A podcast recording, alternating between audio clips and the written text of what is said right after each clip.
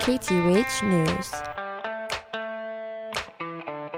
Kalalau Trail and Haena State Park are reopening on Kauai this week, but will have fewer people. Only 900 visitors a day will be allowed inside the park starting June 17th. That's down from an estimated 3,000 people who used to visit daily. The 11 mile Kalalau Trail, which begins inside the park, is heralded as one of the world's most beautiful hikes. The limits are outlined in a new master plan developed over two decades.